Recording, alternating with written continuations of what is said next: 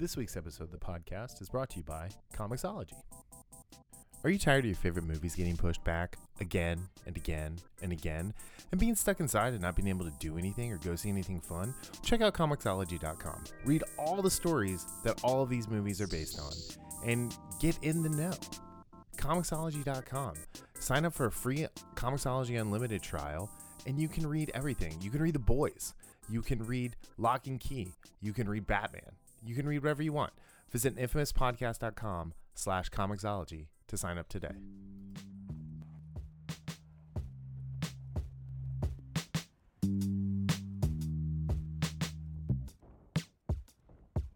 Hey, welcome back to the Infamous Podcast. This is Brian, This is Daryl. and this is episode 245, 6, 5, 24 265. About to say, wow, we went, went back in time for a minute. I'm doing a Joe Biden thing there. I'm like, "Nema shama nabba da ba da ba." anyway, uh, what's the tragedy, Grogu? What's the tragedy? So we have a very spoiler heavy episode today. We are talking about um the expanse. We are talking about the Mandalorian, obviously, and then we have a, a metric ton Truck ton.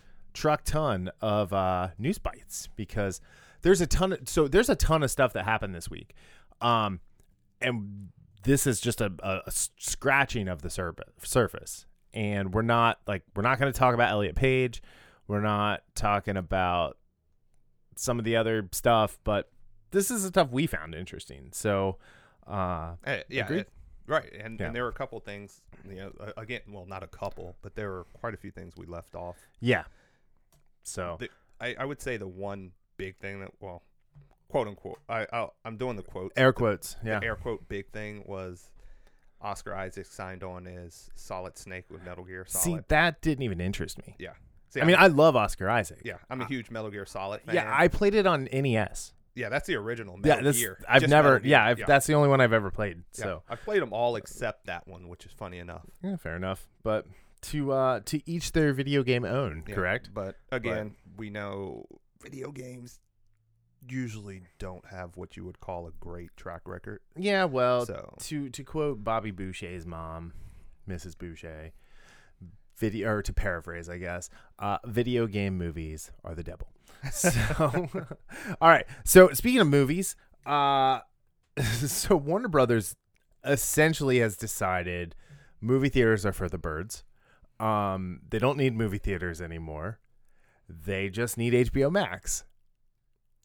yeah, this was we've been talking off and on ever since you know 2020. Well, March of 2020. We've been talking. I've been talking about Well, this you've for been talking- yeah, years for a while. This is Yeah. my dream. yeah, you've been like- talking for a while. I am like I love going to movies. I love like I mean it's it's the as we've talked about before, it's the core tenet of our relationship.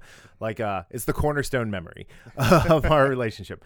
And uh I I as much as I love going to the theater, this is my dream because I can still go to the theater and then come home and watch it again immediately. And that was my exact thought when I was going over the list of Mhm. movies because, again, we heard about a few weeks ago Wonder Woman 1984 doing Yep. this. But now that this news that all of their 2021 slate of movies are going to be concurrently in the theaters and on HBO Max, I, I believe for a month. It's a one month one exclusive month window. exclusive. Um, so here's what I'm thinking. HBO Max, if you're listening, do away with your free trial. No free trials. Just be done with it. WWE got rid of their free trials uh, a while ago on the WWE app because you know you could just go in and sign up and do your free month, watch WrestleMania, um, wait until SummerSlam, go in, sign up with a different email, watch SummerSlam. You know, it, it's just, I mean, honestly, you could just sign up 12 different times throughout the year with 12 different emails. Gmail lets you just create an infinite number of them. Um, so it wasn't even worried about like your credit card or anything like that. I thought I saw that the you won't be able to watch Wonder Woman with a free trial. I don't know. I don't think you should be able to watch any of these with a free trial. So I mean, if if if it's doing that with Wonder Woman, which I'm trying to, I saw something. It was a flash when I was earlier this morning when I was looking at stuff.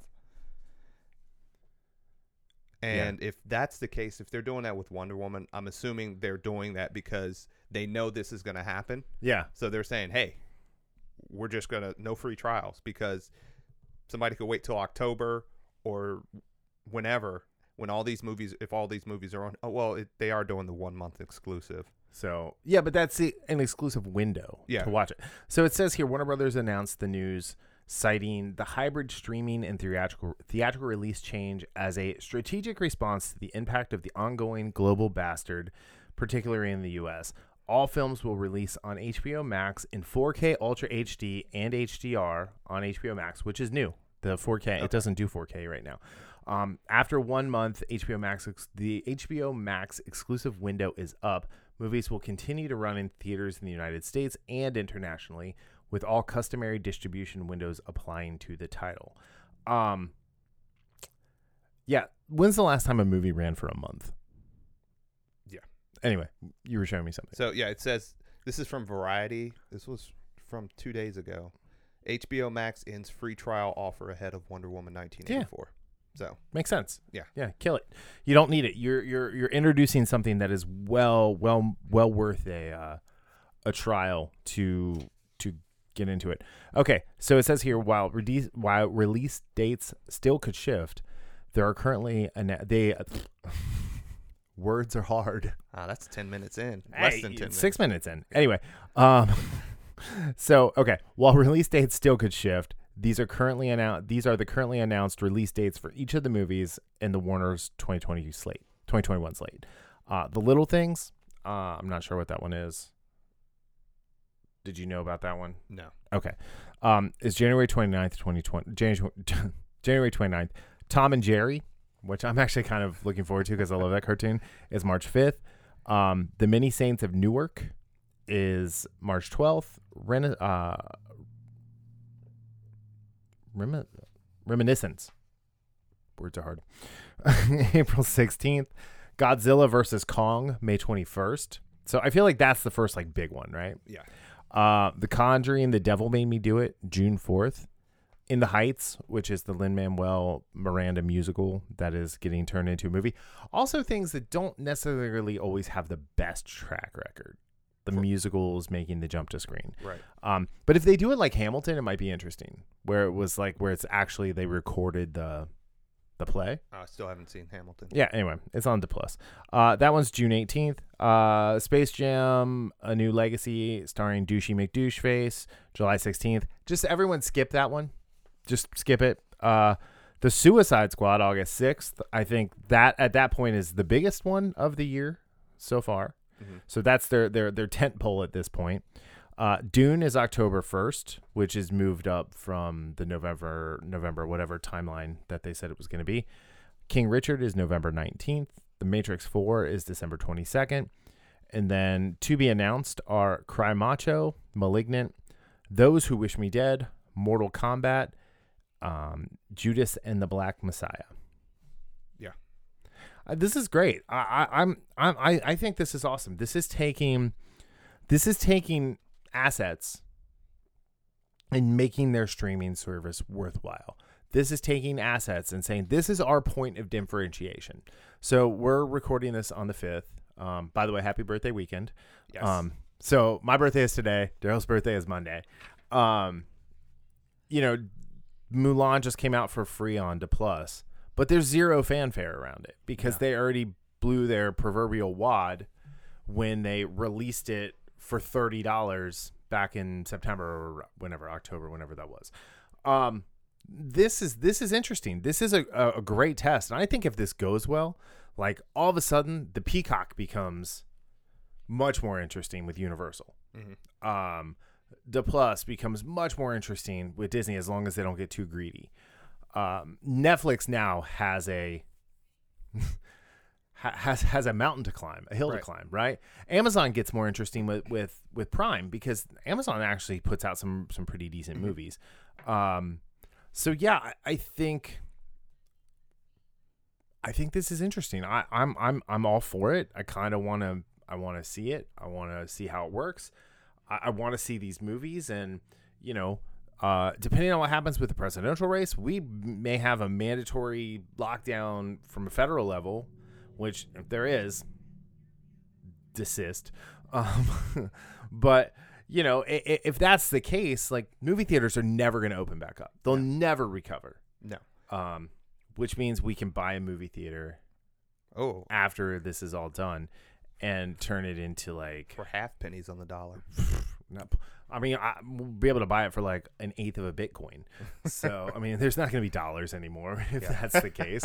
Uh, you know, get your crypto now. But yeah, it's um, it's interesting. I really want to see what happens with it. Yeah. So you know, they say in you know football, for example, they always say football is a copycat sport, in the sense that when something works, it trickles down to everyone else. Someone has to be the first person to use it, whether it be you know, especially like if you think about West Coast offenses or you know the Wildcat, anything like that. And to your point about if this works for WB, how it's going to trickle down to the other streaming services it, it's going to happen uh, because my first thought when after reading this was i wonder what disney is going to do because you know they have a slate of movies they've pushed back as well most notably for me at least is black widow and Yeah. they, they they've seen already the train wreck they cause or with mulan the whole mulan thing i won't say train wreck but it didn't hit like they were expecting it to do like they were hoping it to do so if this works yes, this does first. This fundamentally changes Right. everything about movie theaters, and as much as I love going to movie theaters, first of all, there's going to be some movies I'm just going to support by going to the theater. So, and I think what it does is it changes what movies go into theaters. Yes, exactly. So you only are getting, and this is the this is where I have the problem with it. We're only going to get the Avengers Endgame style movies in the theater, and all they're going to do is they're going to try and push like billion dollar films down our like you know we're trying to make a billion dollars with this movie, quality be damned, or the douchey Oscar picks because they have to be in the theater, Mhm. you know. And even then, it's not gonna. They're not gonna be wide release. Those are only gonna be in in uh, Cal Arabia in New York. Cal- Took you a sec. Anyway, um, so yeah, I don't know. Like I said, I, I think this is this is cool. I think this is interesting. I think this is something that we uh we should keep our eye on. yeah, like uh, to paraphrase Hella, movie theaters are dead, as we know them at least. But again, things change, so we'll see how how the or, how the structure changes with it, and I think it, it's beneficial to the customer. It's beneficial to us. Absolutely, Absolutely beneficial to us. one hundred percent. Okay, So, moving we'll on to the uh the next bit. Uh, our our story that we keep covering that refuses to die. Um. So Mads Mikkelsen uh, came out and had some some thoughts about taking over the role of Gerhard Grindelwald from from Jonathan Depp. Jonathan. Jonathan. Uh, he's got to change his name to Jonathan, so uh, that way he can still continue to get roles. Now his IMDb will be empty, but you know he, he can start over. No, it's going to be Jonathan Deep. That's Deep. how he's going to pronounce it. D E E P P. Diep. Uh so yeah, so no. I, like Mads Mikkelsen. I really, really, I really, do. like him. Yeah. Uh, I don't necessarily have a problem with with this because he didn't steal the role from Johnny Depp. Let's be very clear. This is something where Warner Brothers has made a decision, and they're moving on, and whatever they're doing, what they have to do. But uh, his his his quotes here are, are really interesting. He was he he was being interviewed by EW, and he he said very humorously they they note, and you can go watch. I think you can watch this. He said. Well, it's going to be me. So, or, okay. So they asked him, "What's the difference between the villainous, the villainous character? How would his version differ from Johnny Depp's?" He said, "Well, the difference is it's going to be me. So that's the difference. No, this is the tricky part. We're still working it out. There has to be a bridge between what Johnny did and what I'm going to do, and at the same time, I also have to make it my own. But I all, but also we have to find a few links." To the previous version of the character in some bridges so it doesn't completely detach from what he's already masterfully achieved. Uh, when asked about how he felt about receiving the role under unusual circumstances, he says, job wise, it's obviously super interesting and nice. It's also a shocker that it came after what happened, which is just super sad. I wish both of them the best. These are sad circumstances. I hope both of them will be back in the saddle again soon. Um, so he's he's coming across very diplomatically. right. Um, he's also coming across as a very nice guy. So I think this is interesting. I think Johnny Depp will be in the movie at the very beginning because he's going to have to change his appearance again. Right. And you can't like and maybe they do like a uh, a deep fake thing or something where they use his likeness, but I mean they're paying him. Why not have him come on, shoot a couple scenes, do the Time Lord esque transformation, and you know be done with it. Right, and and that's that's the thing I was thinking. The other thing, if they don't go that route, what they might do is show his character from the back or something, and something. I I, I your idea is better. Just you're paying him. He's not going to be in the movie in the sense of being the main character, main villain. Give him two, three, four, five minutes of Not even like yeah, it, two it- minutes. Two minutes is all you need. Right. Like- and that and again it, it goes with what Mikkelsen is saying as far as connecting the characters. Mhm. Yes, we know from a standpoint of what's going on behind the scenes. Right. But show that on show anytime you can show something like that on screen, do it. Well, here's the other thing, right? He was Colin Farrell in the first movie, Mhm. and he made the change to Johnny Depp for the last two minutes of the second of the first movie. Right. Like, maybe that's not that's not Grindelwald's final form. That's Mm-hmm. how you do it. You're like, okay, we know it's Grindelwald because he does evil shit, Right. but that's not what he looks Yeah. like. That that was Cell version 2, not Yeah. Perfect Cell. Yeah. For your Dragon Ball fans out there.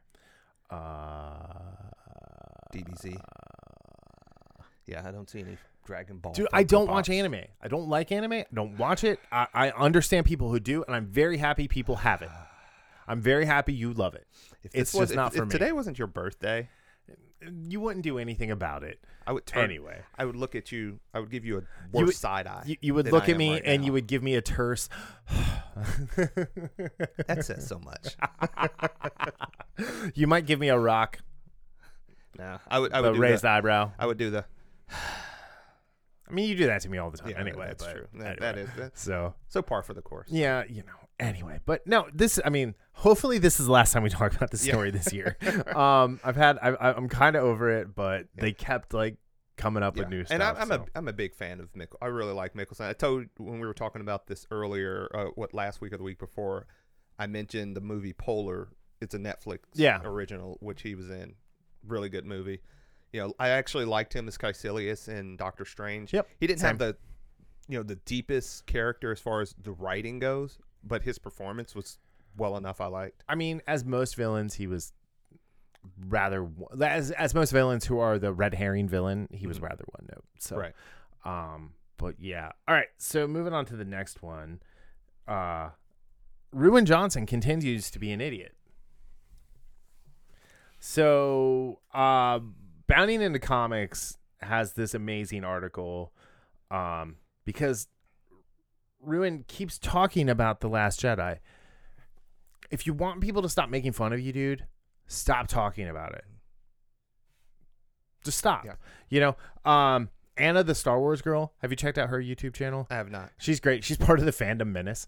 Um, I love that fandom. menace. anyway, she she's got a great rant. Um, I love her videos because she rants like Jeremy from Geeks and Gamers. She gets real loud like he does.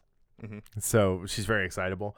Um, but she has really good points, and she's a lifelong Star Wars fan, and it's pretty cool. But so someone just asked silly question: Did Ryan personally title Star Wars Episode Eight "The Last Jedi," or was that handed to him? Um, and he says it was me. Had it very early on in the writing process. Anyway, so from Del Rey, there's um, there's a Star Wars book that was called The Last Jedi that came out um during the whole the dark times with the EU when that was all that was carrying us through as Star Wars fans. It's about a Jedi named Jax Pavan who routinely attacked the Empire using guerrilla tactics. It's it's the fourth. It's essentially the standalone book at like kind of to cap a trilogy. Um, and obviously there was uh, Star Wars number forty nine was called The Last Jedi from Marvel Comics back in the day.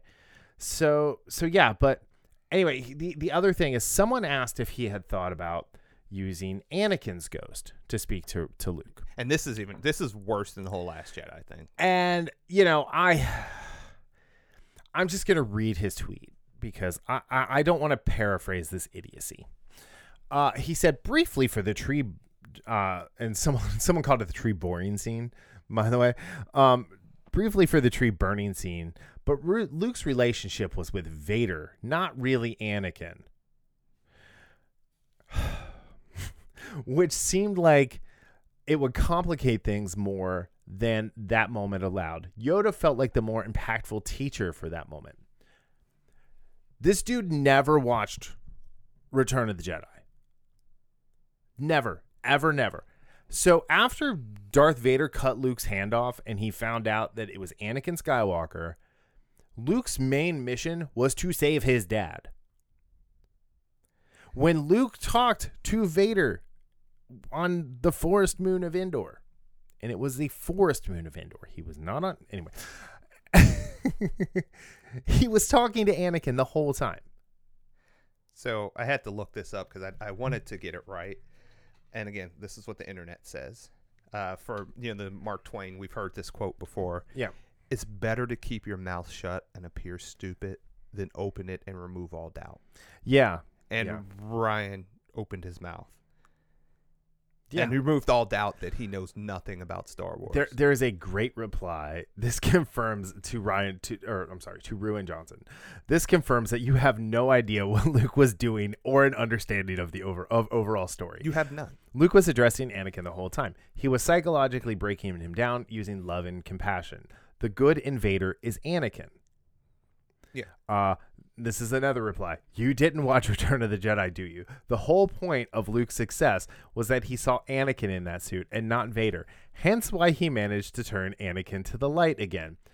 And then um sarcastically someone posted uh Luke's relationship w- was with Vader, not really Anakin, with the picture of them at the bottom of the Lambda class shuttle without the helmet on because Anakin wanted to look at his kid one With- time with his own eyes. with his own eyes, with thine own eyes. yes. Anyway, Now, I uh, I cannot stand this guy. so one, I will say this: one part of his quote or his tweet where he said he thought Yoda would be the better appearance or have the better, better teacher. pe- better teacher He said the better teacher. Okay, that's because Yoda did do the teaching for Luke. I can, you know, I can get with that. So, but our opinion on Yoda has to change a little bit with the things we've learned over the last couple weeks in The Mandalorian. Yeah. So Yoda was a deadbeat dad, plain and simple. Well, we don't So- know. I mean, Grogu was left to his own devices as a as a scant, like you know, four year old tadpole. I, I, don't, I don't know. I don't, I don't know what he looks like at that point. But uh, you know, Yaddle had already been done dirty and died protecting Anakin. So, you know, what what, like if you do Anakin in that scene, Mhm. and it can be Hayden Christensen, I'm fine with that. Um, if you do an Anakin Force Ghost in that scene, how much more impactful is that to bring Luke back into the world, Mhm. right? Because that's what that scene was about. Instead of you know, and as much as I love Yoda and I love Frank Oz, it was a sight gag. That's all it was. When he bonked him on the head with his ghost cane, you know. Which again, uh, we know it was a callback from you know Empire Strikes Back. Right, I get it, but it was a sight gag. Yeah. That's all it was. I, and, and again, I, I don't want to get caught like because I don't have a problem with him saying that. Honestly, my problem is the fact that he said that. That he's never watched Star Wars Yeah. before he made a I'm going to use air quotes this time Star Wars movie. Yeah, I will say, with him saying everything else, that makes his decision talking about Yoda give him less credence because he was making it based on information he obviously has no idea about. Yeah. But like overall, the fact that he thought, oh, Luke was talking with Vader, all he had the relationship with Vader, Yeah. he completely missed the whole point. Do you watch the Star Wars Theory YouTube channel? Here and there. So that guy, I, don't- I forget his name, but the, the Star Wars Theory YouTube channel, if you guys aren't watching it, it's great. Um, he made a really excellent point. Um, so we are unfortunately making our way to the sequel trilogies via The Mandalorian, which has been so good. But what if Luke shows up and the reason Luke went to the island wasn't because he was sad? What if he went to the island because his M count is so high? He has to stay away from the from the Empire. That would make. So Star Wars Theory thought this up, and it's like, all right, now I can buy into that, and that changes Luke Skywalker a little bit, Mhm. um, for for what they what what they they, you know, gave us, you know, or as people like to call him, Jake Skywalker. Um, but at the end of the day, it, it's like you said, he just needs to stop talking about this stuff. I would- because I would appreciate if people just stop asking him about it, yeah. but they won't because it it's it get it drives conversation. well, I mean, it got it gets clicks. Yes. it gets us talking about Yeah, it. that's you know, true. I mean, we didn't have to talk about this, eh, and I've so, said yeah. probably a hundred times, I don't really want to talk about um, the Last Jedi anymore. Yet I keep falling into the trap. Yeah. So, and here's the thing: is everything about Rey and Kylo Ren and the Last Jedi I actually like. I thought it was very interesting. The two, the stuff of the two of them together. Mhm. The Rey and Luke stuff I didn't care for. Um, or I guess the Rey and Jake stuff I didn't care for. But but yeah. So anyway, all right. So moving on, we're gonna stick with Star Wars here for a second. Um, there's more stuff coming out of the um that book that's coming out with the um, the Star Wars uh 1999 to 2005 um and it's got in there Luke's uh or Luke Lucas's original arc for Anakin. And it's really close to what we got. But so he had been sitting around um on the set of the last jedi of yeah the last jedi the the uh, revenge of the jedi. And he was talking to larry kasdan and howard uh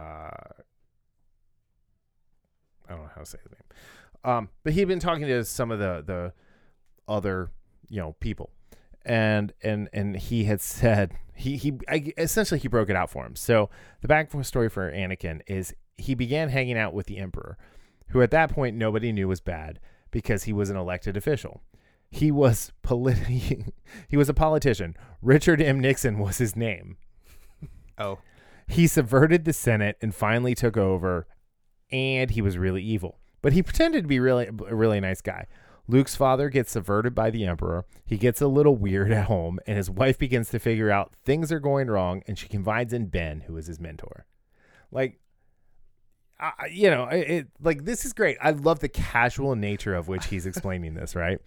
Um, on his missions through the galaxy, Anakin has been going off and doing his Jedi thing. A lot of Jedi's have been getting killed, and it's because they turn their back on him and he cuts them down. I'm all in on this right now. Um, the president is turning into the emperor, and Luke's mother success, uh, suspects uh, pff, words are hard suspects that something has happened to her husband. She is pregnant. Anakin gets worse and worse, and finally Ben has to fight him, and he throws him down into a volcano, and Vader is all beat up. yeah, I, I love the casual because it Just- starts off with yeah. Luke starts hanging out with Anakin starts hanging out with uh, or Anakin. You know, yeah. Oh, sorry, Anakin. Like this is a little less like groomy than what we got from you know pedotine um, in the prequel. Anyway, when he falls into the pit, there's hardly anything left of him. By the time the Emperor's troops fish him out of the drink, then when Ben finds out the Vader has been fished out and is in the hands of the Empire, he's worried. He goes back to Vader's wife and explains that Anakin is the bad guy, the one killing all the Jedi's. Mrs. Skywalker has had the kids, the twins, two little babies who are six months old or so. The Skywalker line is very strong with the Force, so Ben says, I think we should protect the kids because they may be able to help us right the wrongs that your husband has created in the universe. Ben takes one and gives him to a couple out there on Tatooine, and he gets his little hideout in the hills and watches him grow. Ben can't raise Luke himself because he's a wanted man. Leia and Luke's mother go to Alderaan, and they're taken in by the king there, who is a friend of Ben's. She dies so- shortly thereafter, and Leia is brought up by her foster parents. She knows that her real mother died. Explains the, Mhm. you know. Anyway, I think you can make, I think you can make Ben take the blame for Vader. I should have given him more training. I should have sent him to Yoda, but I thought that I could be as good a teacher as Yoda. I wish that I could stop the pestilence that I've unleashed on the galaxy. His burden is that he feels responsible for everything Vader has done.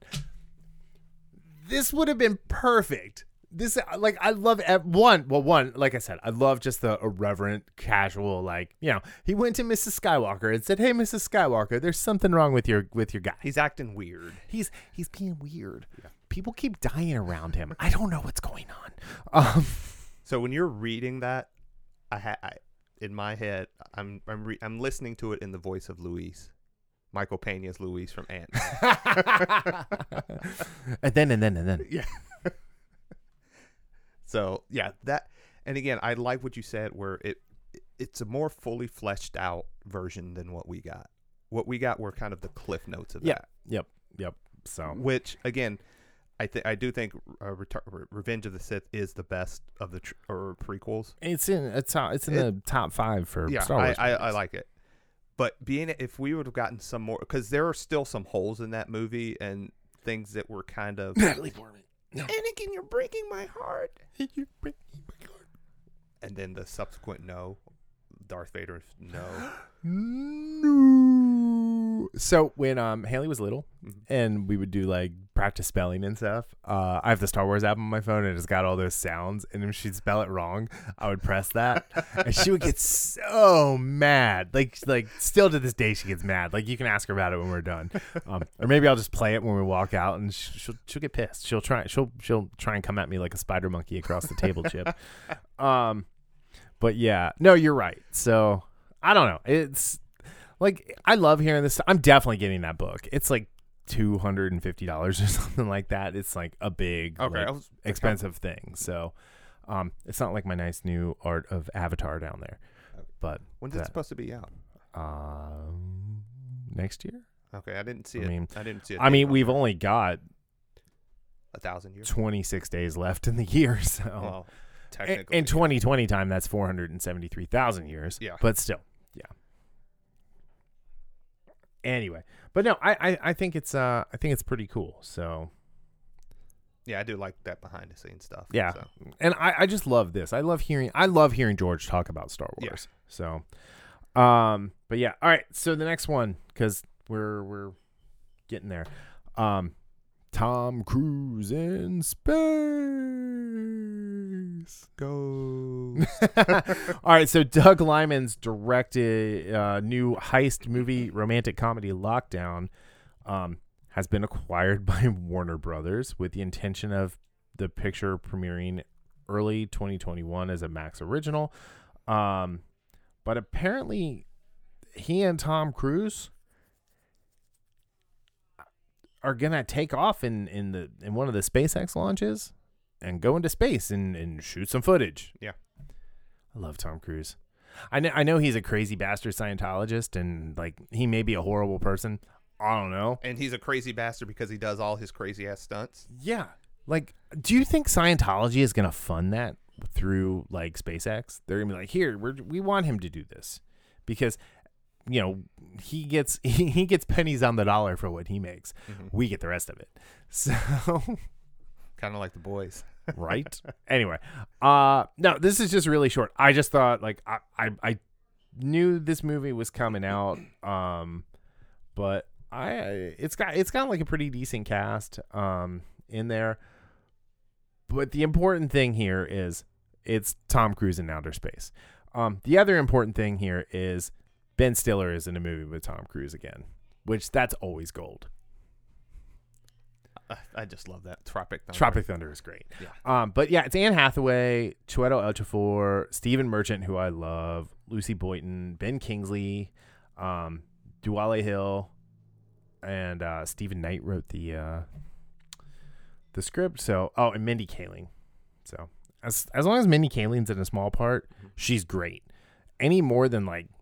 15 minutes of a two hour movie with Mindy Kaling is too much Mindy Kaling. Yeah, I, I like how they did in The Office where they gave her Dude, little. Well, big I mean, part of that was she was writer and producer on The Office, Mm-hmm. and she understood that stuff. Like, but she was Kelly is one of my favorite characters on The Office Mm-hmm. because she is so dysfunctionally great. Yeah. So, um, yeah. So I don't know. Um, I'm I'm I'll, I'll, definitely watch this. I like Doug, Doug Liman movies. Mm-hmm. I like Tom Cruise. I like Ben Stiller. I like Anne Hathaway. So yeah, Yeah. I like Chiwetel Ejiofor too. I mean, he's great. Yeah. Is that how you say his name? That's how I say it. Yeah. I mean, it's. I, I'm kind of pronouncing it as like Baron phonetically as I could. uh, what what if it's so it's spelled Chiwetel Ejiofor, but it's really like Barry Johnson. uh, all right, so that was just a quick one. All right, so the last bit of news bites. Um,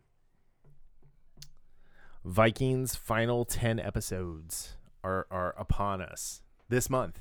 Yes, December 30th. Yeah. Uh premiering on Prime in one drop. Yeah, which surprised me. Dude, I was I I, I had to like I was like like wiping out my eyes to, be, to make sure I read that right. Yeah, because funny enough, I just postponed or yeah, postponed my um, YouTube TV subscription just because I Uh, wasn't because again, sports. I'm not really eh, whatever. So I was like, okay, how am I gonna find Vikings? And then this came out. I guess somebody was watching out for me because I saw the trailer. Maybe I should stop making fun of you before you eat. So I saw the trailer first, Yeah. and then it was. I think it was the next day. Wait, there's a trailer? yeah, yeah, first like was it two days ago? See the final season's trailer. I didn't even out. see that. I missed that Yeah, I- completely. Yeah, So- I, I missed it. And somebody was talking about it on um, a Reddit thread. all right. I think it was a Vikings subreddit or something. And I cannot wait. Again, I started watching this show when it first came out in back in the day, and it's changed. It's the cast and just everything about it has changed, which some people stepped away after season Yeah. four. Um, but yeah, this is a final season. R.I.P. Ragnar. yeah. And this is one of those things we've talked about. I don't mind a show ending when they are able to say, okay, this is the end, so they can prepare for it. I really like shows ending. yeah. Like like especially when they've had Yeah. this. Like when they're like, okay, we're building this is how Yeah. we want to tell this story. Like I think The Leftovers is a great example of that. Mhm. The last season of The Leftovers uh, is super it's super weird, But it's one of my favorite seasons I need to go back and watch that So. show. anyway um so yeah i don't know i mean i find this exciting i, I don't I, I think we'll have more to break down on this later in the year um Yeah. you know we'll probably talk about this a little bit I do kind of wish they did it like they were they're doing the Expanse yeah and just had it from well because it's gonna overlap the expanse right. and it's like mm, why couldn't wait till february Yeah. so but hey it's it is what it is it's uh it's exciting i think i'm caught up like whatever's on amazon now is that Yes. all okay so yeah so i'm all caught up so i'll be able to finish in real time Oh, cool, sweet. Yeah, I didn't. So. I, I thought you were still behind. no i got caught up i got bored and like i went back and and watched um like the the half of the season that i had watched that i kind of like after ragnar died Okay. and then watched everything else that was on Amazon. Yeah. Okay. So, but uh, but yeah. So I don't know. Good stuff. It's it's coming soon. We'll we'll obviously talk more about it. Um, by the way, our news bites this week is apparently brought to you by Geek Tyrant because Darryl was in charge of news bites this week, and that's the only site he visits apparently. it, it, it was a last second. I said, "Yeah, let me check," because I hadn't checked the site in probably like two days, yeah, and then all this Well, stuff was yeah. I like, mean, whoa. So Geek So- Tyrant's a great, great site. Yeah. Um. So yeah.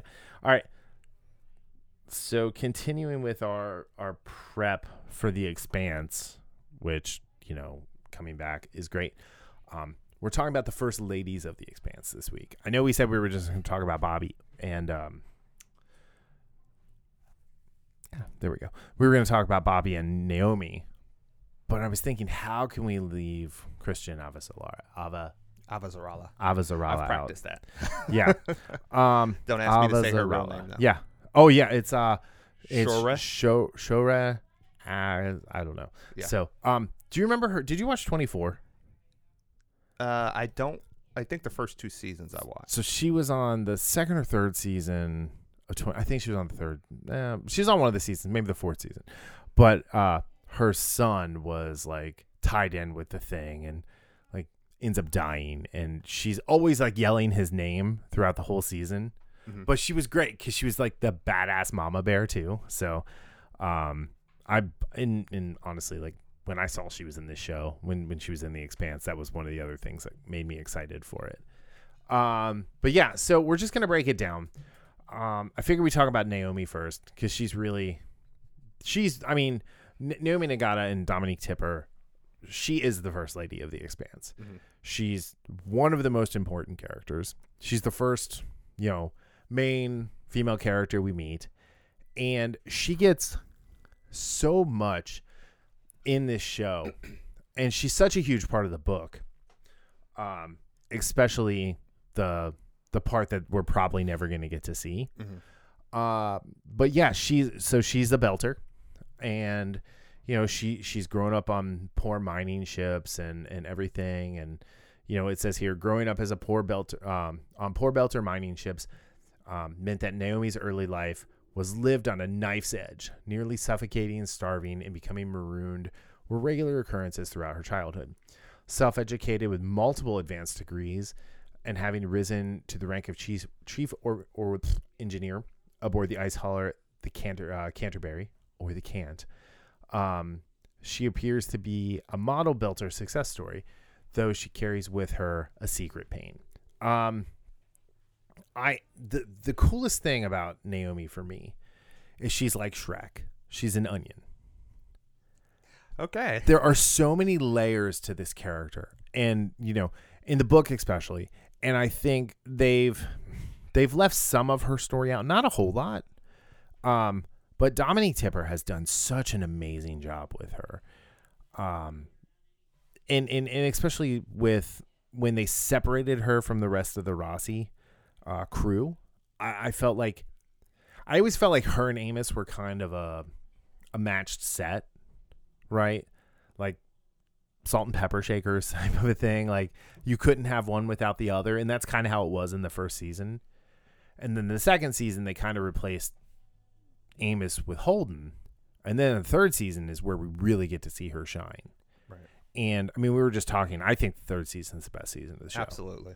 Um, and mainly because of her work on the Behemoth. Right. And and and the one of the things the first two seasons, yes, we had friction between the crew, especially in, in the beginning. Oh, yeah. Before they knew each other. Yeah. But it's a greater friction when you have a family Mhm. that is together and strong and then fracture away Right. than it is to have people just four well, we're not counting Shed, but to have four people to uh, come together that, you know, are learning Yeah. each other. Yeah. So that's why I think season three was so powerful because And they go a step further. They learn each other, but then they love each other. Yes. And they are a family. Yeah. And that's the beauty of the Roci crew. And that's why what some of the things that Naomi does hurt so much is because she is that family. Mhm. It's not just you know this is my crew member that you know did, didn't tell me something. This is my family member that didn't tell me something, and it's not just something something massive. Well, and important. So spoilers, Yeah. right? Obviously. Yeah. So like you know, giving the proto molecule to Fred is one thing, but what we're about to learn about her in season five, which she let the crew, she let the rest of the guys know a little bit at the end of the season. I'm excited to see how this plays out with her her hunt for Filip right. because I love that part of the book. Like Yeah. that, like the the adventure she gets to go on on her own, like, is the most cinematic thing James S. A. Corey has ever written in a series of cinematic things. Mhm. So I don't know. I'm I'm just excited. I'm I'm I'm a huge fan of hers. Um, Dominique Tipper. I, I I I there are parts of Naomi that they've they've they've actually given her more agency because in early on in the books she is you know number two and she is second to Jim more often than she should have been Mhm. considering like her skill set um but at the same time she is the first lady of the expanse and, Mhm. and she is she's amazing.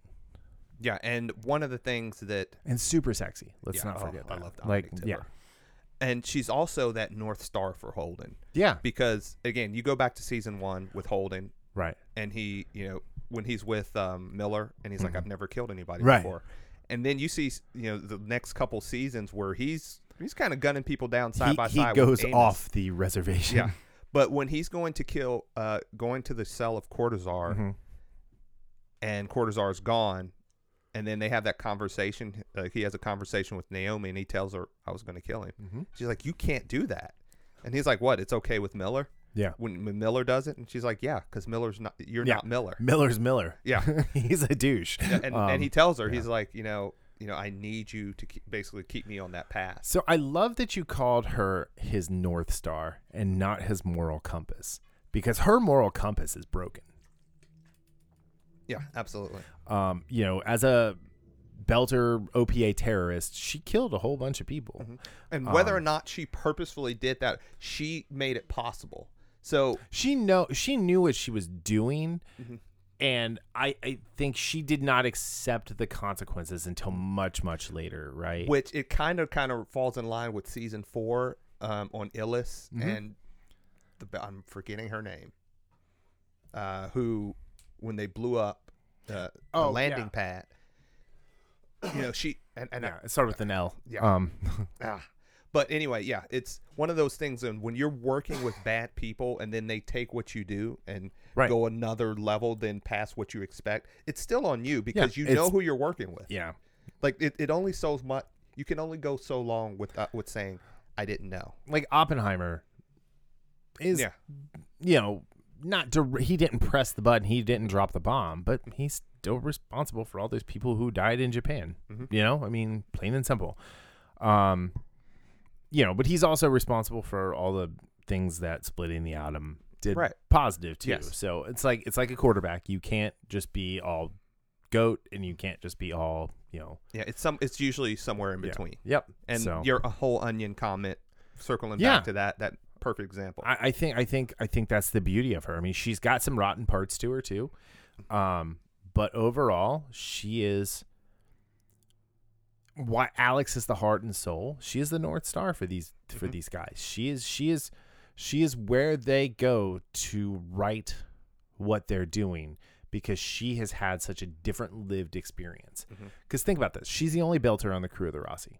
right. Jim is Two Earthers and a Martian. I mean, Jim is an Earther military. Mhm. Amos is Amos, an Earther uh, criminal. Yeah. You know, and and Alex is a, a, a Martian military, Martian pilot. Mhm. You know, and they they, but they're they're out there flying around the belt, doing things for the belt, Mhm.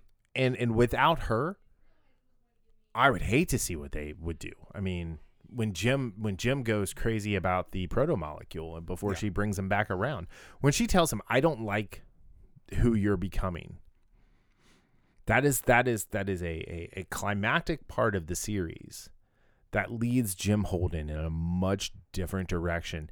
And then as as we see with the scientific accuracy of um, the show in, in, in zero G, she pushed him in one direction and at the same time pushed herself off in a way that she did not intend to go Mhm.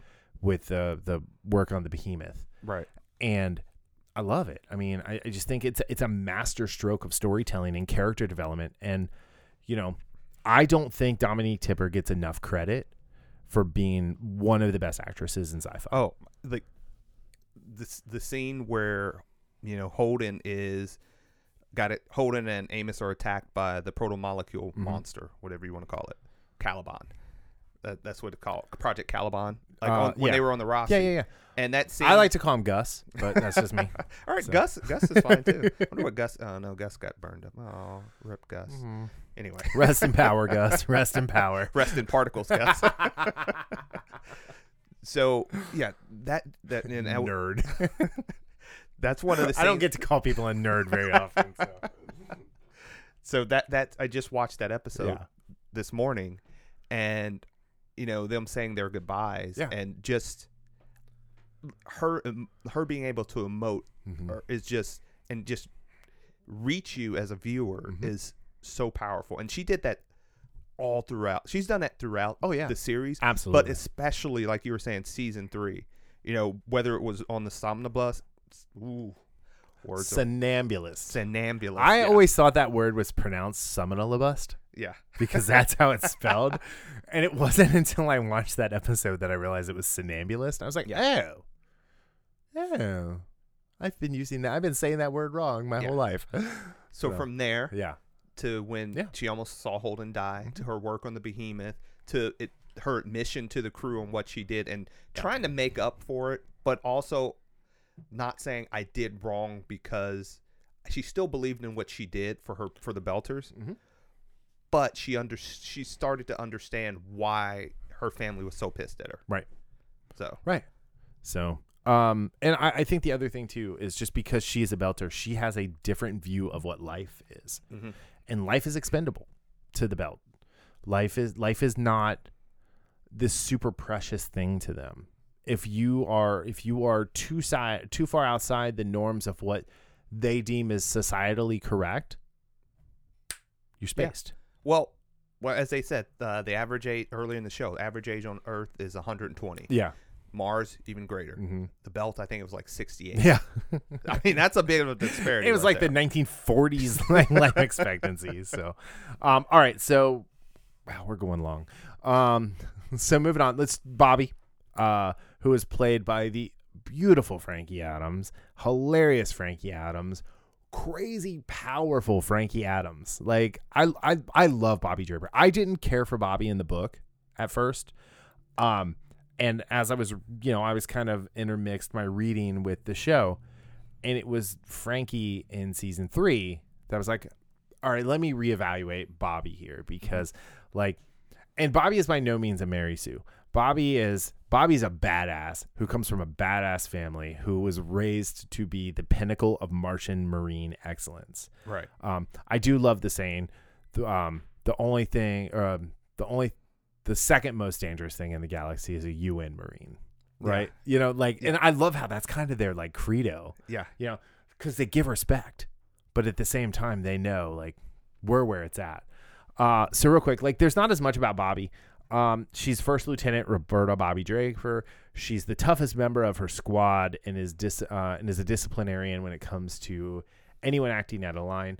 The, this is the important thing. She's fear, fiercely nas- a fiercely nationalistic Martian dedicated the, dr- to the dream of terraforming the planet.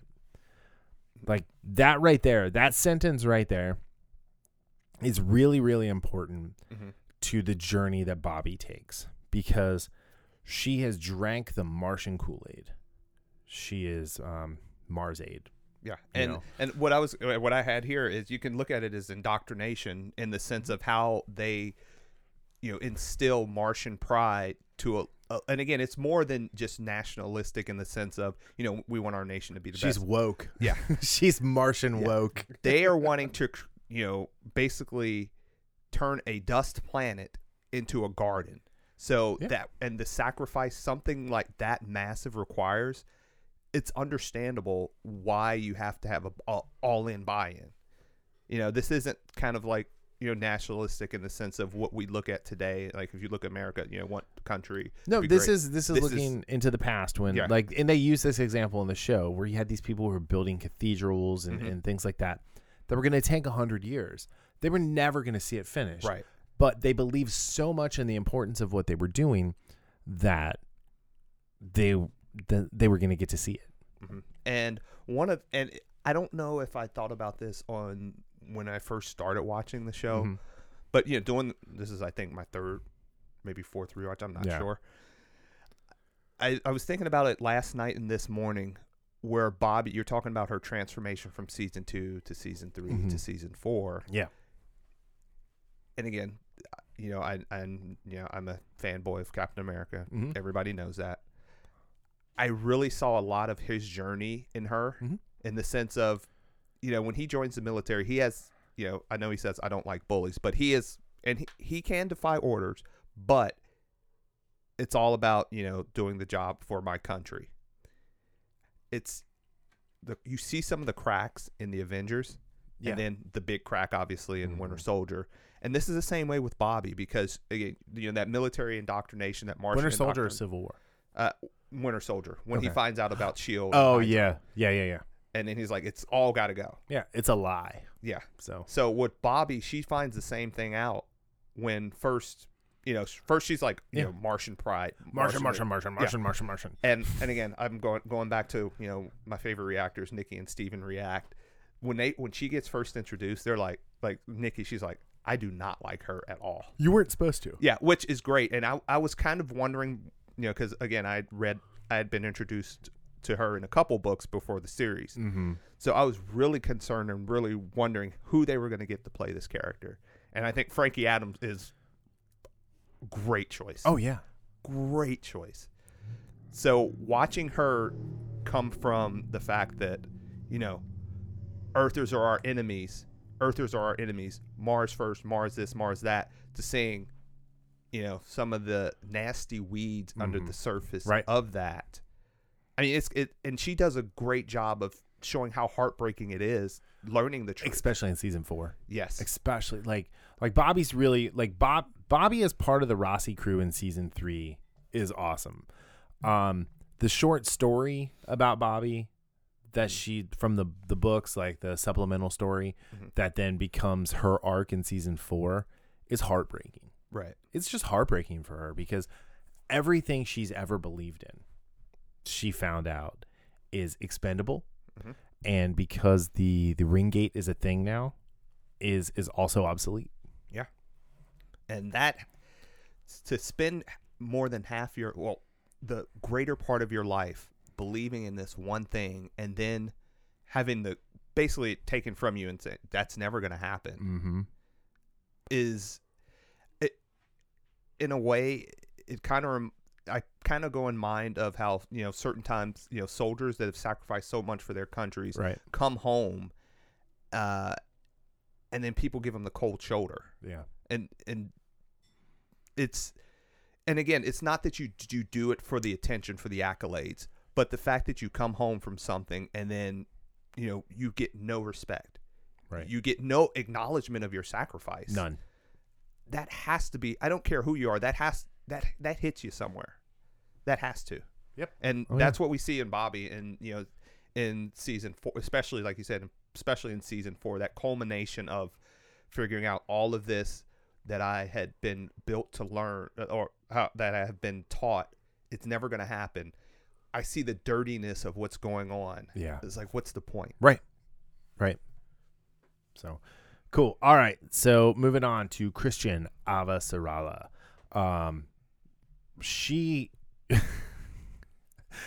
like I, there's no other character like her no in in sci-fi. There's none. Um if this was Star Trek, she would be the villain.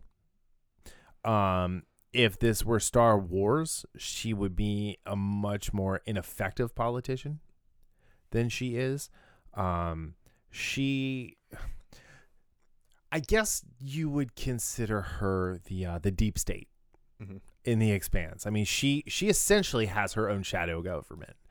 Um, and Errinwright ac- accuses her of it when he has his own shadow go- shadow government in, in the second season. um, but she has her own shadow government going on, and she puts she puts Earth 1st Mhm. in everything, like Bobbie does with Mars. She puts Earth first in everything that she does. The difference between her and Bobbie is one, she doesn't soften on that stance, and two, she puts all human life above everything else too. So because she looks at everybody as human. Mhm. And and not just like they're not Martians, they're not belters, they're not dusters, they're not skinnies, they're human. Yeah. She is a less ideal idealized version of Holden in that sense because Holden's like Mhm. everybody we're just one race. Right. And he's like why don't everybody get along? Well, she understands that everybody's not going to get along. Right. Every- it- she and I, again, I I am the I am kind of like Holden in the sense where when people fight over things and Wait, just are, like are you saying you you identify with Holden? Yeah. Okay. it, in the sense of when people fight over things it's like Are you allowed to do that? yeah, absolutely. That's my choice. My I. I didn't realize you were allowed to identify with someone like Holden. So uh, So, so i- in that sense, I just blew your whole train of thought. See, I thought you were supposed to identify with Fred Johnson, uh, no, but you have the same hair. yeah, not quite. Although I did, I really liked his hair in season four. In season four, you Yeah, have the same yeah. hair. I- I- I like that. I like how I, I, am sorry. I'm I just like being his I'm being an asshole. I'm used to that. Everybody. uh, it just gets back to something Yeah. we were talking about the other day. Uh, oh yeah, it, yeah, it does. But from a like Plastic Man. yeah, so but from a, like an ideological perspective with Holden, it's Yeah. it's it, when he, when he when he says what he says, it's one of those things that said, well, it, it makes sense. We're all human. but um, but we're all human. But what happens is Avasarala, she looks at it that way, Mhm. but she understands the deeper layers that it's not it's not going to be that way. She she's the person who understands the consequences. Yes. and and nobody else ever thinks. I think Holden thinks a little bit about consequences. Mhm. Um, later on in the yeah, I was about to series, say sometimes he's like, a pit bull. He but he's he's very much a you know I'm going to do I'm going to say this, like you know, damn the torpedoes. I'm going to say this. She's uh the torpedoes have been damned. This is how I'm going to stop those, right. and at the same time, like take it to the next level. Um, you know, I think one of the best scenes from the books, um, we're about to see on the well, we we know we're going to see it on the show with her and Amos when Amos comes Mm. back to Earth and she's like, "What are you doing here?" and he's like, you know, keeps calling her Chrissy. Um, so I don't, I don't like, you know, it's it it's the clip is out there. You can go see it. it it's great. Um, she she is. I feel like I don't feel like James Holden is the patriarch of the show. I would yeah, I she's the matriarch she's of absolutely the show, matriarch. Yeah. and, and I think uh, as as they you know it they took their sweet time getting everyone together into season three, and now everything like goes through her, which is nice, Right. um, because she's so great. My my favorite bit of her is also one of my least favorite things about the show. Um, was her election. Um, the reason I didn't like it is because they recast her husband Arjun, and that with really this really off-putting actor. Right. Um, I don't remember his name. I don't really care. Um, I, I did not like the actor that they picked. I did not like the aggressiveness with which Arjun came at her with, especially because they picked someone who looked significantly younger than her. Um, and they also picked someone who I never believed was on the same level as her. Like he was so far beneath her. Um, where the original actor playing Arjun, Brian, um, Was it George? I think Brian George, yeah. um, is like they were great. Like even though he's a a lowly professor of whatever, um, and she's the most powerful person in the galaxy, like she viewed them as equals, Mhm. and and and he didn't. He did not think he was below her. Right. Um, but this actor that they picked was definitely below. They Well, felt well, more like yeah. rivals than anything. Yeah, and I know they have the little like falling out bit in the book, Mhm. right, which leads to what happens with Arjun, but it did not feel as adversarial, like you said. Mhm. Like it, it was, it was a natural fight that happened between a married couple, not a. I don't know you anymore. Like, who are you? You know? It it lost any for me at least. It lost any type of power and potency having that new actor in there.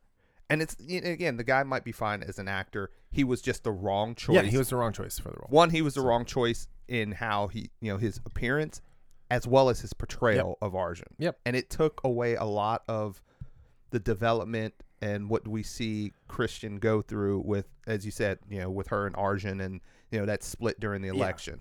So, but uh, you know, you have to think is he stood by like this is the same guy who stood by her to go through everything that she did to out Jules Pierre to out, out Errinwright, to replace the Secretary of the UN, you know, to get him to do what he was doing. She she goes through so in, in both both versions of her. She goes through so much and sacrifices so much that it, it's really it really took they it felt like they tried to take something away from her Mhm. that wasn't theirs to take away um but at the end of the day i mean she's just uh I, I Sh- Shorin is such a great actress. yeah, Like she could read the phone book and we'd be captivated. yeah, I, and Avasarala, I called her like in my notes. I said she's the Iron Lady, basically, Yeah. of of the Expanse. Oh yeah. In the sense of she never really, She's Churchill, dude. yeah, she and it, She's Churchill. and think about it. Like I'm thinking about her react, her interactions with everyone. Mhm. She never really softens, except again, we're going back to Arjun. Mhm.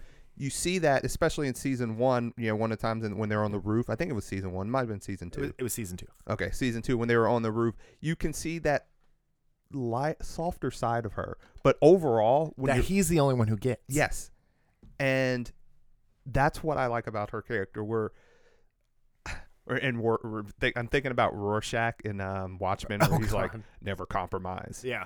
She has that in the way she talks to people. Mhm. Now, again, she does. You know, she has the political acumen to you know change the voice. And so when she, again, Yeah. when when we had uh, Bobbie testifying about what she saw, Right. she knew how to dig deep to let have Bobbie let down her defenses Mm-hmm. to admit what happened. Right. But overall, she still has that. It's I won't say it's like a sledgehammer, Yeah. but she is again she's that iron lady. She has that iron will, and it's what you need. Yep. In her position, and I like what she said to the secretary. He was like, "Why weren't? Why didn't you ever run?" This was in Mhm. like this season. She was like, "I like getting shit done." Yeah, exactly. um, I loved her with Nick Tarby, um, because he got her son killed on the show. In the book, her son died at a young age. Um, but that relationship was really, really good and special to me. Um, my actual favorite thing about her is from the book, Mhm. um, and it's about her grandkids. She has a favorite, and she has one who she hates, and the one who she hates, she hates because she is just like her, and like it is, it, it, it is, it is a, it, it's great. It's a fantastic little bit of like nuance to this very, you know, straightforward and forthright character who tells you everything you want to or everything that she's thinking. Yeah, she has these two grandchildren, one she loves, one she hates. Yeah, she treats them the exact same way. Mhm. And that's, I, I, admittedly, that's one of those things would be hard to kind Yeah, you can't do that in the book because you don't have the inner monologue Right. because it's like, oh, this idiot's talking again. um, like, but it, it's just one of those things that I, I, I really truly love, and I think, you know, everyone talks about Star Trek Discovery and like, oh, they're doing this and identity this, woke this, woke that. The Expanse does all of this without patting themselves on the back Mhm. they put these three women who are three very different characters who are you know uh to, to quote the quoting strong women who don't need no man right because none of them do and Yeah. they pass the Bechdel test like every time because they have conversations without talking about oh i'm so in love Yeah. um And we're not even mentioning Camina Drummer in this. dude like I, I mean, dr- so drummer's hard because in the book she she's, like four multi- different yeah, she's characters from the book. Characters, right. just like um Statlander's character. Um he's her first officer on the Behemoth. oh, um, I don't we, we both had. we Yeah. both- brain fart. Anyway, but no, drum drummer's an amazing character, but like she's not a part of the Roci crew. She's only been on the Roci once in the show. Mhm. Um, so I, I just didn't I didn't think that since talking about this, like it's not that she's not an important character, but at the same time she is, you know, she's a she's very much a supporting character to the rest of the story. Right. These three are the story. Yeah. Okay. So, So- yeah, I was, I was just kind of expanding upon what you were saying Yeah. about you know the, the strength. But no, you're right. They do. They, they they have. I mean, they have the strongest female characters, and you know, um, Bobbie Draper, uh, Frankie Adams is is Australian Samoan. You know, amazing combination. Uh, I love her accent. Uh, I love just the strength when you watch her. Like you know, she's she's just strong, Mhm. and not just physically, mentally. And you can tell this. Dominique Tipper is this cerebral actress who brings like she has a very hard role because she has to be Mr. Scott Mhm. and you know uh, Bill Nye the Science Guy and Bob Ross all at the same time, right? Because she's an art like she is a scientific artist Right. and impro- improvisation is the thing that makes Naomi so vital to any ship that she's on. And and Dominique Tipper has to do this like she's been doing it her whole life, and she does, and it's great. And then you know, um, Shorin is the matriarch of the story. Mhm. She is she is you know, she's not the focal point by any stretch of the imagination, but she's the fulcrum that makes everything happen. Right. So, And it's Klaes Ashford. oh, Ashford, thank you. Yeah. Yeah. So, um, but yeah. All right. Tragedy time. Tra- th- yeah, I mean, th- there's Yeah, I mean, it's So this only had like 22 minutes of episode. And spoilers, by the way. Yeah, definitely spoilers. So, uh, uh, this episode, the tragedy is directed by Robert Rodriguez. I knew he was directing an episode. I didn't know which one. Um, I thought they were going to save him for the finale, but they did not. Uh, written by Jon Favreau, came out Friday, December fourth. Pedro Pascal, uh, Temuera Morrison returns. Ming Na Wen returns. Giancarlo Esposito finally shows back up in, in an expanded scene. Uh, scene. Uh, Gina Carano, what's up, Bay? Yep. Uh, um, and then just some other people. Anyway, so I'll just go through the summer. Oh, actually, like I have the whole thing here, kind of like parsed out. But so Mando and Grogu are flying to Tython, and I love it because he keeps saying Grogu, and he's like? And he laughs every time he Yeah. looks at him. It's like this is what we all did. Yeah. Like like when when when when it is when Ahsoka did it, when he did it, and and Grogu was like, huh? And he kept doing it, and he kept laughing. Right? Right. So I don't know which one of the stunt doubles is in the suit for this, because like, but they did all- like their body language was great, and like you could tell like they were smiling underneath the helmet, which is very hard to do. Yeah. So, um, I, I- I thought that was great. So they go there. They're flying to Tython. Um, it had a great line. He said, "It's too small to land. We're gonna have to go the rest of the way with the windows down." And it's like, oh, that is that is like The use of is- the jetpack in this show. the jetpack pissed me off in this episode. So That's Um, funny. I said, but gener- the general Yeah. use of the jetpack is so great. Mando is dumb, plain and simple. So anyway, so they park the Razor Crest. They fly up to the Seeing Stone. He puts him on there. Um, and I love. He's like, "Are you feeling anything? Do you feel it yet?" You, you know, he's just like badgering him like some little kid. Um, like almost like he's a cultist who's not familiar with the rest of the galaxy. and doesn't know how to you know, speak with anyone else. yes. um so yeah so they're they're there um he's coaxing him into it and then who should show up slave one Yes. just in the in the so um my buddy casey is a huge boba fett fan and i asked like did you yelp out loud and he's like yeah so um i saw it and i was like Ugh.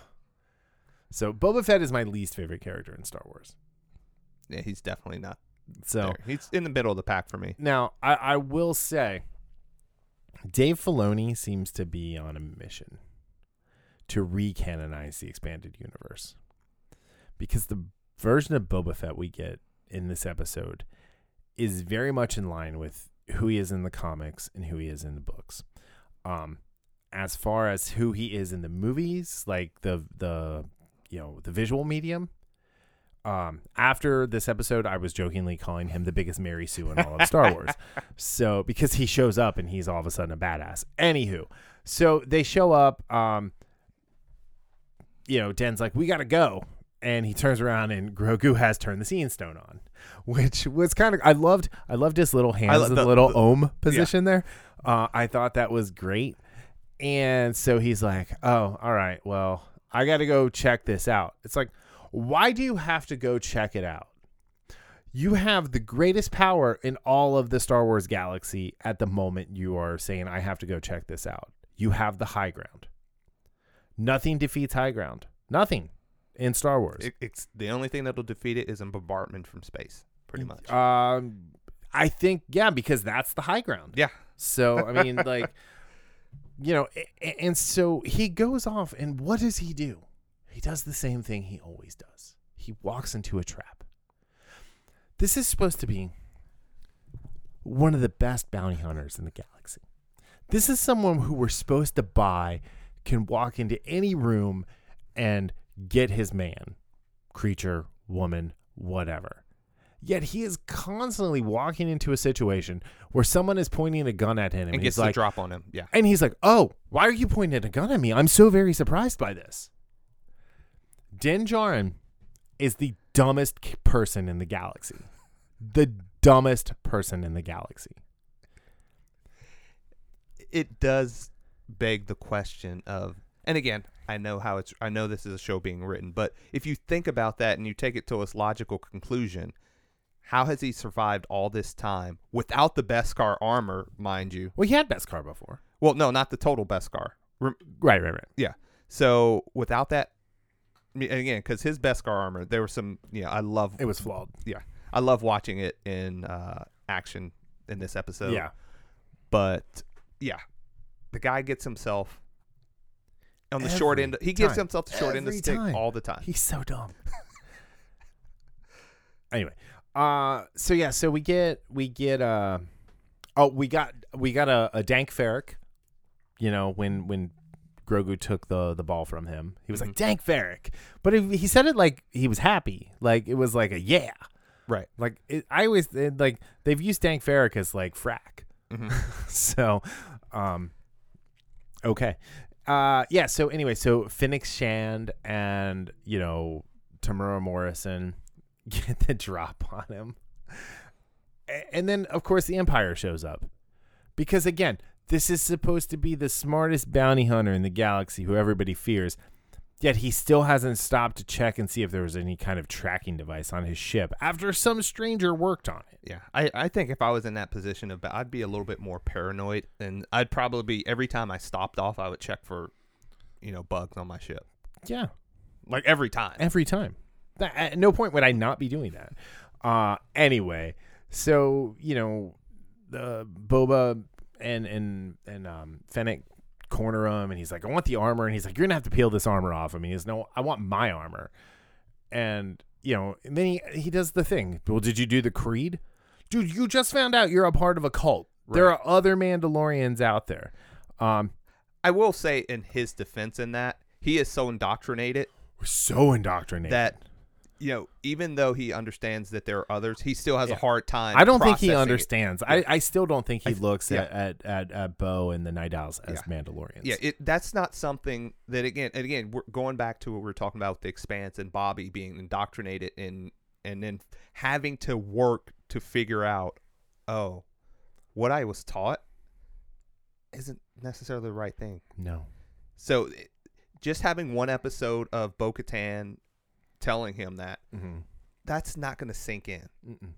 So, and I did, I loved uh, Morrison's delivery of the line. Was like, I'm just a simple man in the universe, I mean, that was great. I mean, like my father before me. you know, it was nice that he could do it the same way that his dad did too. I mean, I Mhm. don't, I don't know who the actor was the first time, but getting this guy to do it again was like, and the fact they look so much alike was awesome. Almost like they were clones. like, you know, almost like it's the same actor. Yeah. Weird. Anywho, um, I, I, will, I will say, um,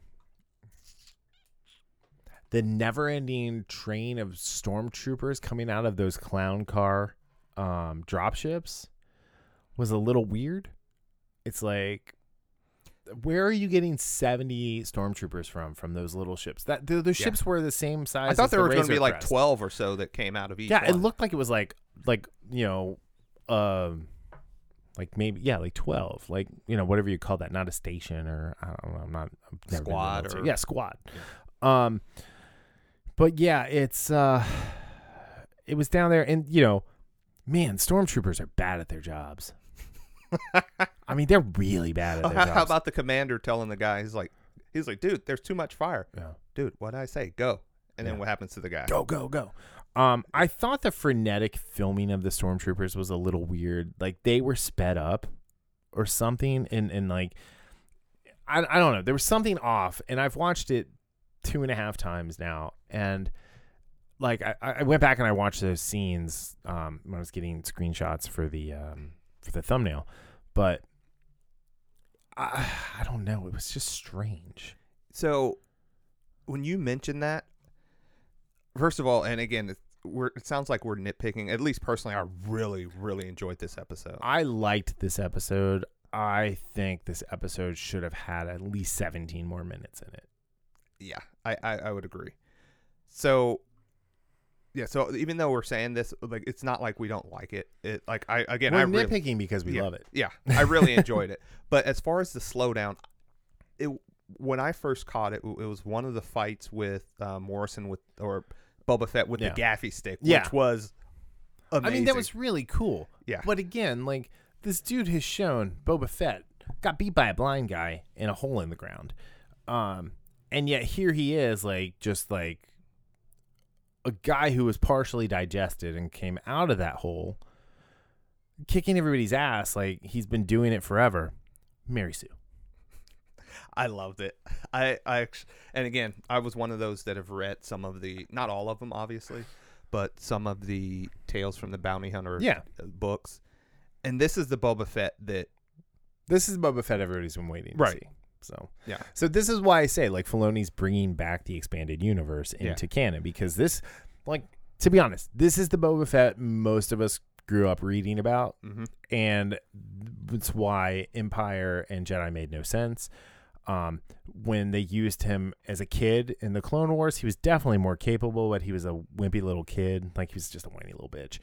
Um, you know, so it it it, it was it was nice. It it was really kind of nice to see that mirrored and and him finally get the like to show hmm why he why Vader was so high on him in Empire right. instead of just telling us.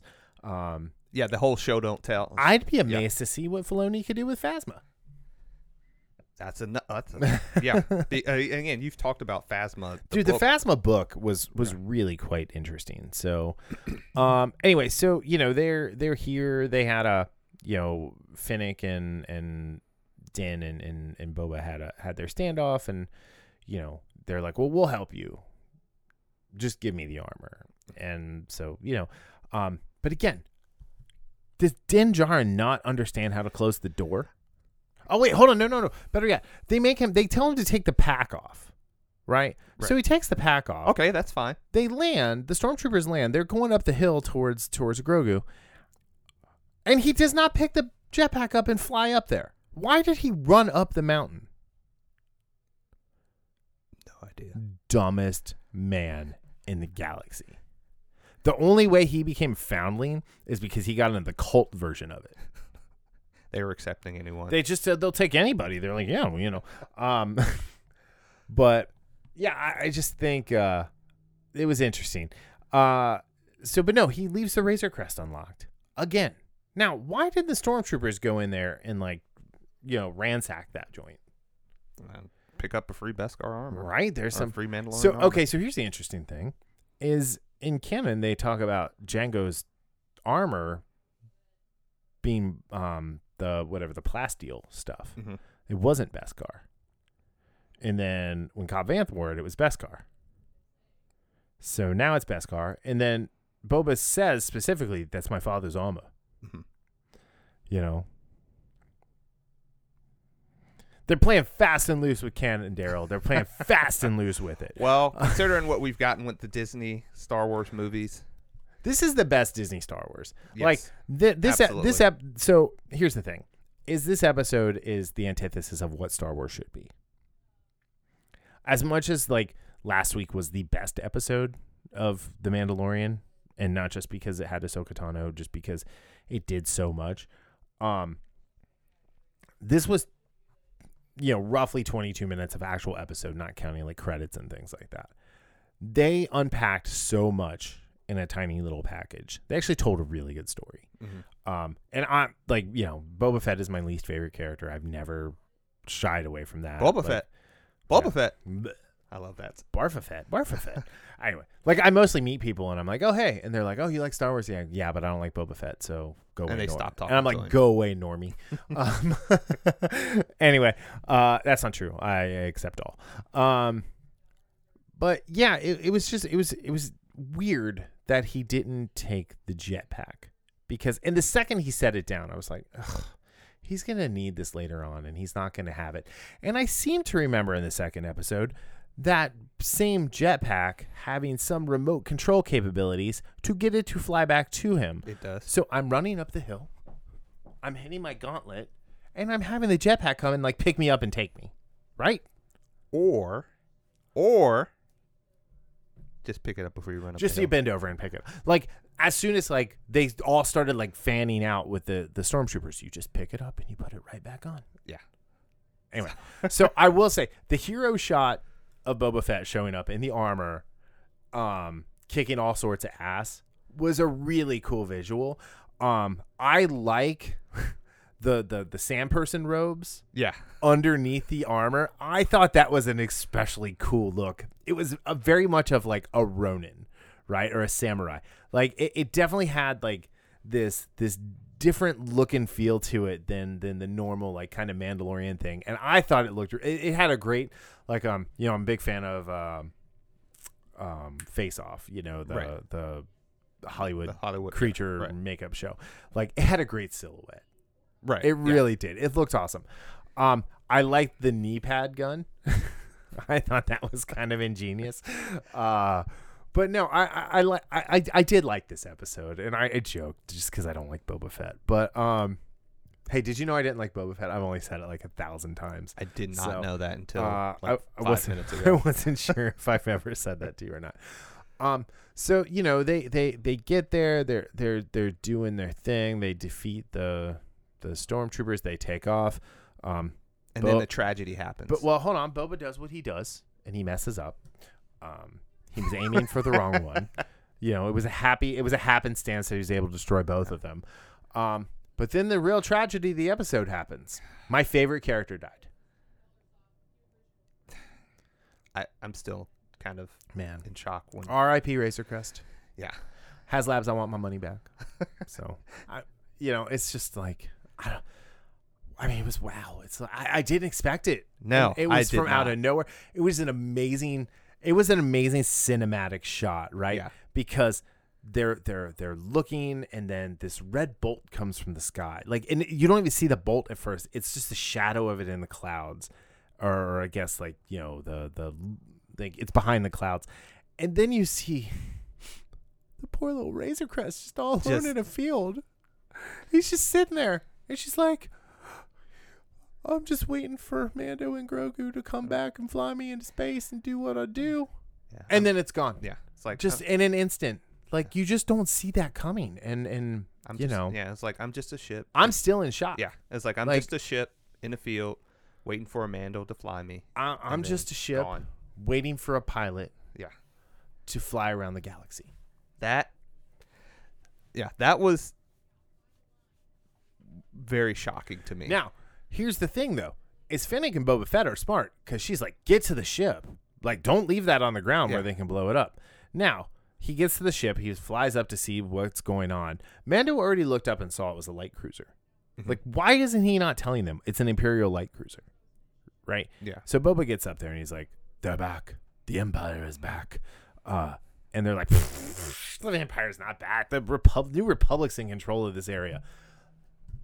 The New Republic doesn't It- know the difference between a sneeze and a wet fart. I was about to say yeah, they're yeah inept, but That's a nice way to put it. right. Anyway, I did like how the designs of these cruisers and what they what they're kind of like slowly bleeding towards the Disney trilogy with some of these designs. well, these are the same designs as was in Rebels. Yeah. So- So. like but yeah, so sadly we know what's I won't say sadly necessarily, but we know what's coming in the Mhm. Disney trilogy. So I will be interested to see if they like when you said they play fast and loose, Yeah. if they make a couple creative differences, like Yeah. changes, which again, if they did, I won't mind. Because I just Right. like the story and what they are doing, the world they're building with the Mhm. Mandalorian and what they're going to do with these spin-off series is so captivating that if they like if the So what if the Mandalorian is the Boba Fett spinoff series? Think about it. Like you don't need to do another Boba Fett show. Mhm. Who's the most expendable character on the show? Mandalorian. Din Djarin. Yeah. You don't need him. Not The- really. The the Mandalorian can be Boba. It could be Bo. It could be Sasha Banks. You know. Um. anyway, uh, So yeah, so so Din a couple times goes back, runs back up to the top of the hill. He got his cardio in this week. Yeah. You know, running hills is is hard. Well, hey, that's one of the tenets of uh, Zombieland Yep. cardio. Yep, cardio. Uh he tries to pull Grogu out of the force trance with the force the force force field around him. with the force field, no pun intended. Um and he gets knocked out. Like a little. Well, he tries it what three times? 3 times. Like, dude, Fool me once. Yeah. Fool me twice. yeah. It's like, hey, I tried to flip that car once. Yeah. It didn't work. Fool me thrice. Yeah. I So I'm going to try to deser- flip it the same way. I probably deserve the Yeah. concussion I got. Um, so my what I'm captivated by in that in the whole you know Yeah. force transmission scene is who's going to pick up the transmission. so this is interesting because Tython is um, a neutral force neutral planet. Mhm. So it could be a dark side user, it could be a light side user, it could be a gray, Oh. it could be, you know, something we don't know about. Mhm. It could be a Yusan Bong. Who knows? Um, And and on the, on our fantasy list of who it could be, uh, you know, a lot, I've re- read a lot of people talking about people we know, and that's like for instance, Jedi Fallen Order, Mhm. Cal Kestis, which I still need to finish that game. Cal would be interesting. I think Cal would confuse people more than it would help. I think Sebastian Stan is not busy, so getting him to come in as a younger Luke Skywalker makes sense, It is crazy how when you see the side by side right? of them to I mean, he's a much more handsome Mark Hamill, but Yeah. I mean, it's still like and, the same and, and kind of better actor too, structure. So Uh, yeah. so, but Did you ever watch um the the Tonya I Tonya? I, I still haven't watched that. He's Jeff Gillooly, and it he is amazing. He, I think he got nominated for an Oscar. Uh, if he didn't, it was. I didn't know and he then he's in this movie called The Bronze with the lady who plays Bernadette in um, The Big Bang Theory, Mhm. where they're gymnasts, like Olympic level gymnasts. It's he's awesome in that too. So Yeah, he was in that um the Tom Holland movie. It The Devil? That, Netflix movie with Tom Holland that came out. oh yeah, yeah, yeah. I which did was watch it's pretty good. Okay. It's pretty good.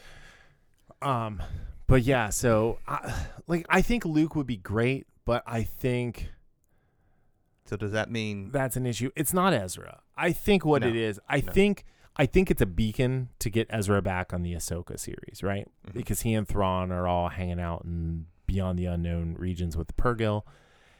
And I wonder if they're hanging Yeah. out like um Dean and uh, Crowley were in season ten of Supernatural, just you know, chilling and as drinking buddies and yeah, everything like that. maybe they're they're you know, Fr- Thrawn is like telling me about the Force, and Ezra's like, well, you know, I mean, I learned a little bit from this blind guy, but No. like, you know, I, I learned a bunch from Maul. you know so I, I don't I don't know which side of the force I want to follow. Uh, no, but I th- I think I think this is interesting. This is an interesting thing. I think it's going to be Luke, um, because they're like I said, they're going to use this with his midichlorian count and his mighty Skywalker blood to say this is why he went into hiding. So does that mean Grogu gets slaughtered by Ben Solo? Mm, no, because like Grogu is, you know, super hideable.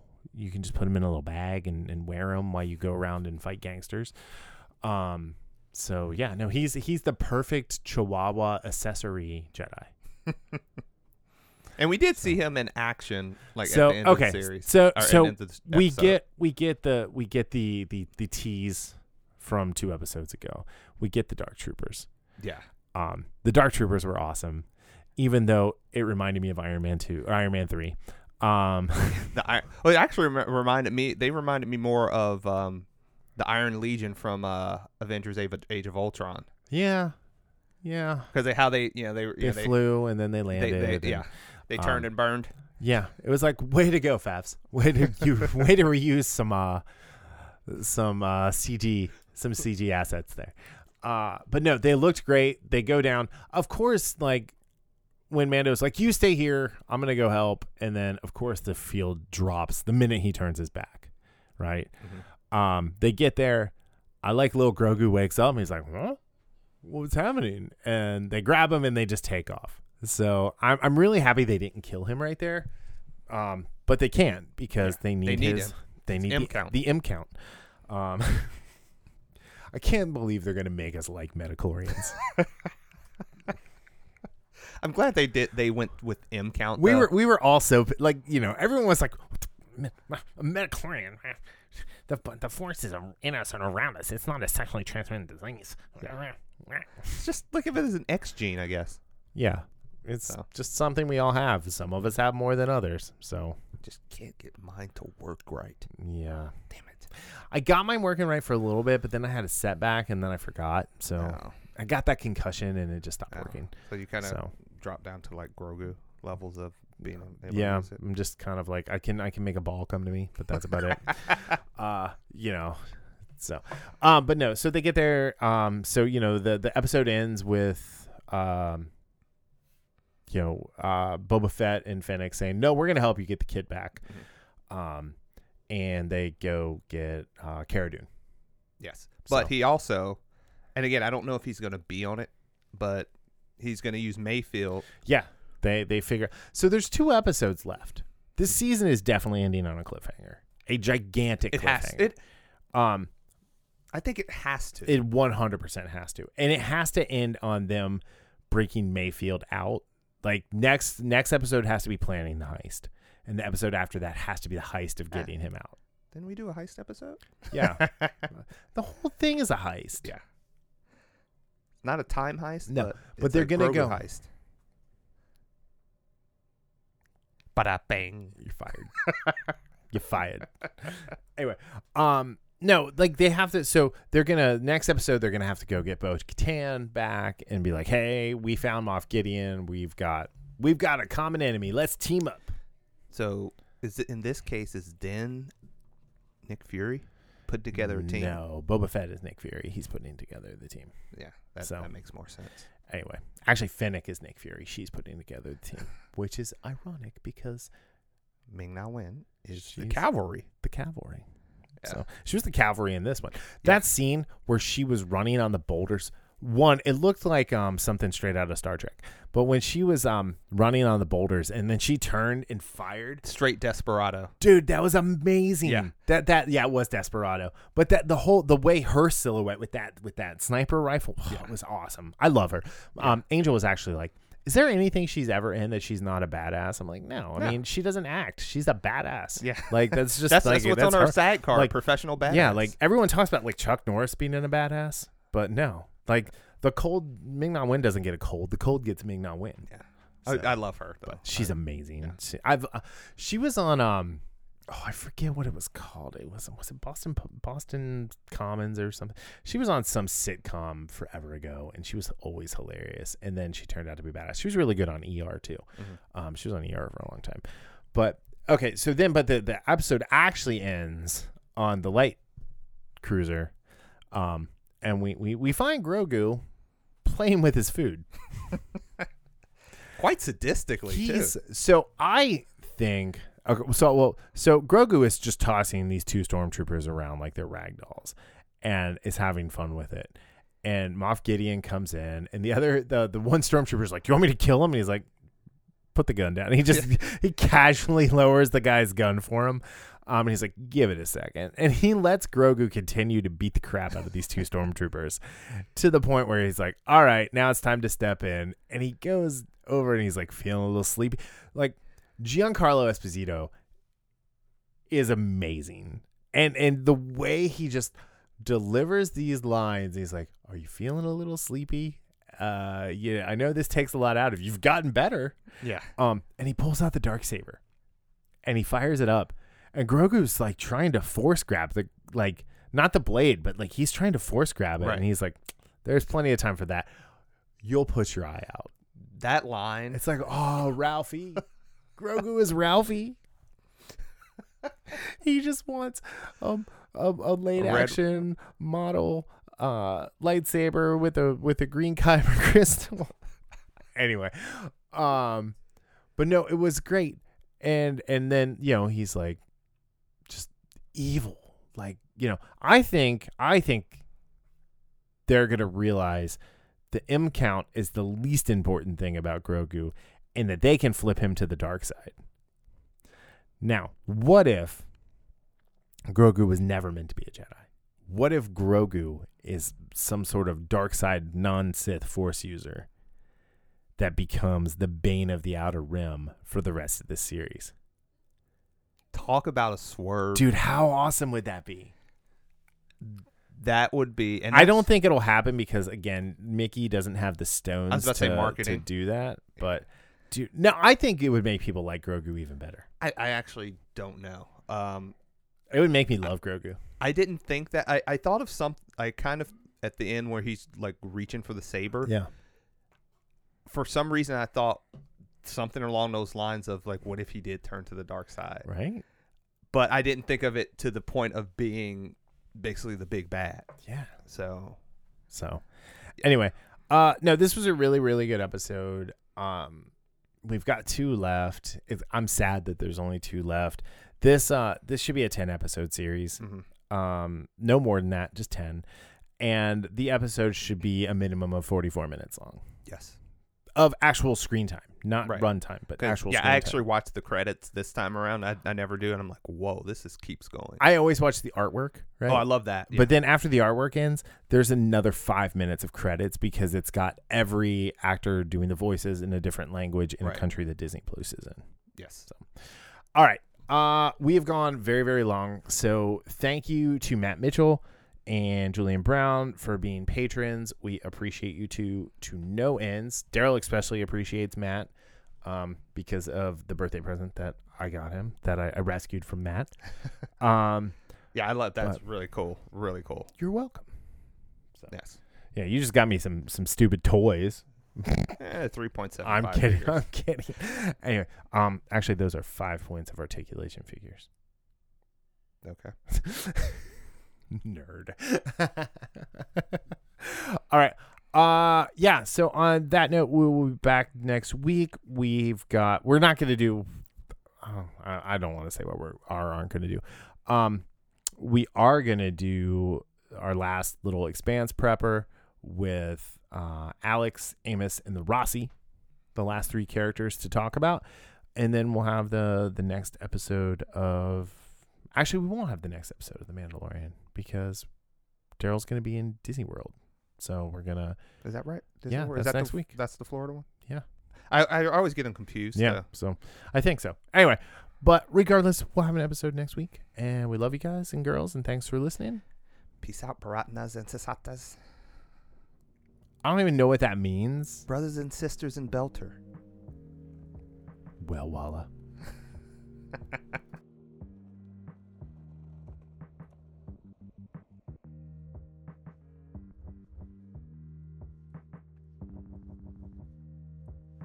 Infamous Podcast is recorded in Kings Mills, Ohio, just north of Cincinnati, with new episodes out every Sunday. You can find more information about the show online at infamouspodcast.com or on Facebook, Twitter, and Instagram as at Infamous Podcast.